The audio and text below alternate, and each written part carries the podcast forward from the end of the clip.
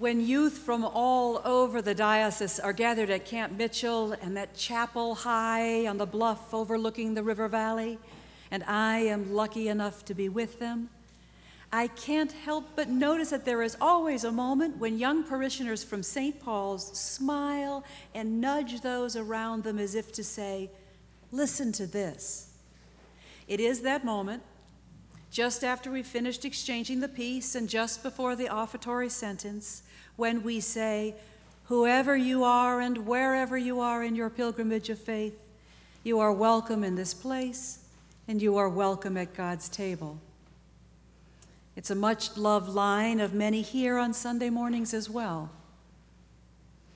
Well, I hear something of that echoed in our readings today. The letter to Hebrews speaks of faith as if it's a journey through unfamiliar territory. And our gospel speaks of the challenge to live a faithful life in a settled place. Abraham and Sarah left home and country, setting out for a place in response to God's call, not knowing where they were going. They lived a nomadic existence in a tent, setting up no permanent home, but always, we're told, looking forward to the city that has foundations, whose architect and builder is God. Theirs is the model of living that pilgrims have followed ever since, although usually only for days or weeks or months rather than an entire lifetime. It seems we all know someone, in fact, I see a number of you here, someone who has traveled the Camino de Santiago or made some pilgrimage where they've walked long miles by day and take rest wherever they may find it. They travel light with less than they need so that they might rely on others as much as themselves. Without the usual distractions, I hear they can they find they can better listen and discern the call of God in their lives. Other pilgrims do not get to plan ahead. They don't buy plane tickets and sturdy soled hiking boots. Instead, they are plunged into an unfamiliar place without ever leaving home. A friend of mine in another parish is on this sort of pilgrimage. After surgery, chemo, and radiation, her cancer returned, and hearing that nothing more can be done, she found herself in a place where she had never been. She described it as a wide open desert without any familiar landmarks. It was completely disorienting. A contemplative at heart, however, she began to explore that strange landscape in faith, not knowing where she was going or even how to get there. Not the sort of faith that promised her cancer would be cured, although she'd welcome that, but the sort of faith that assures her that in God's reality, she is already well. This is the sort of faith that the author of Hebrews is trying to express. Faith gives substance to things that are neither palpable nor visible. Faith makes real, in the present moment, God's things often thought of as future things, but more truly as eternal, such as God's own faithfulness. When I ask my friend what she is finding in that desert place, she exclaims with wonder, God's provision. There are so many oases along the way. What had seemed so vast and inhospitable is full of life.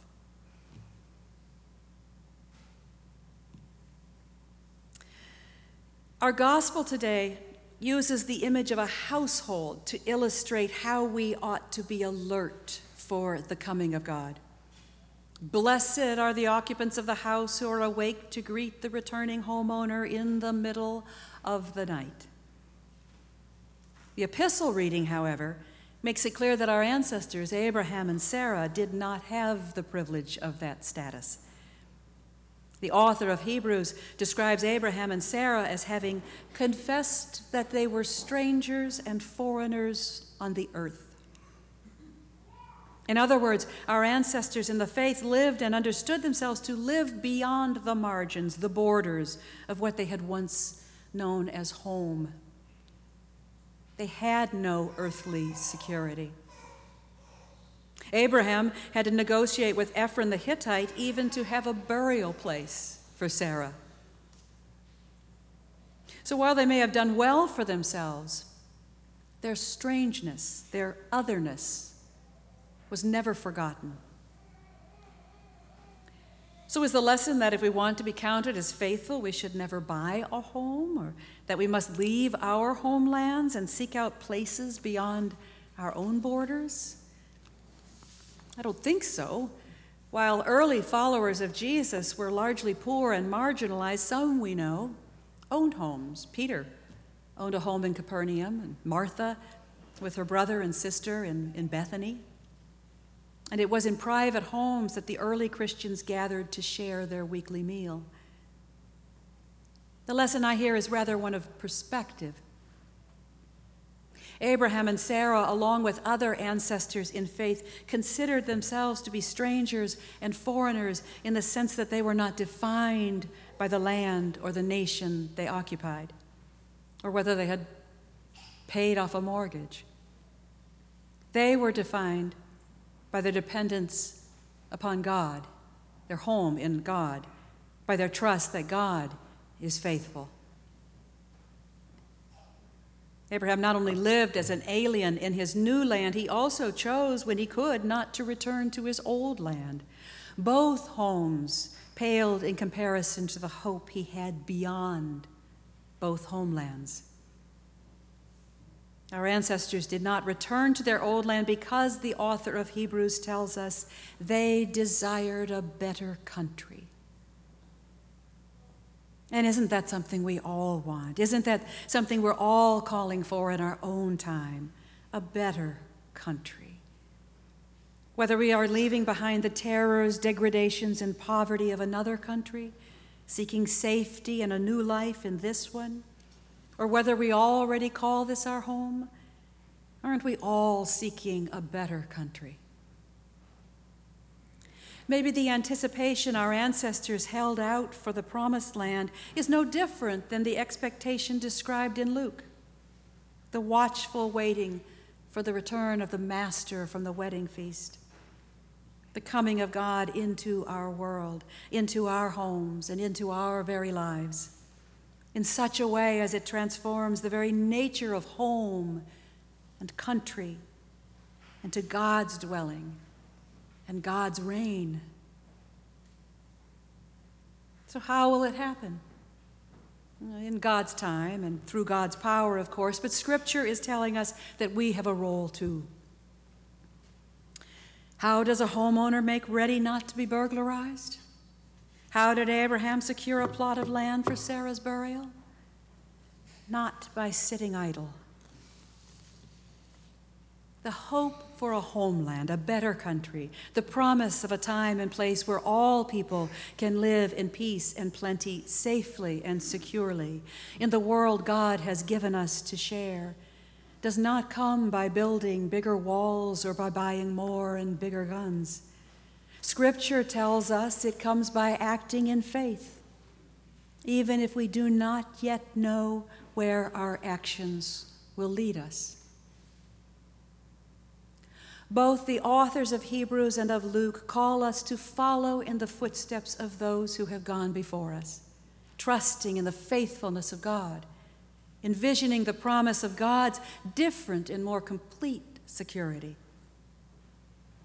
This faith and hope enables us to live in whatever momentary insecurity or discomfort may be required in order to pursue God's purposes for God's world and God's people. and the assurance of things hoped for.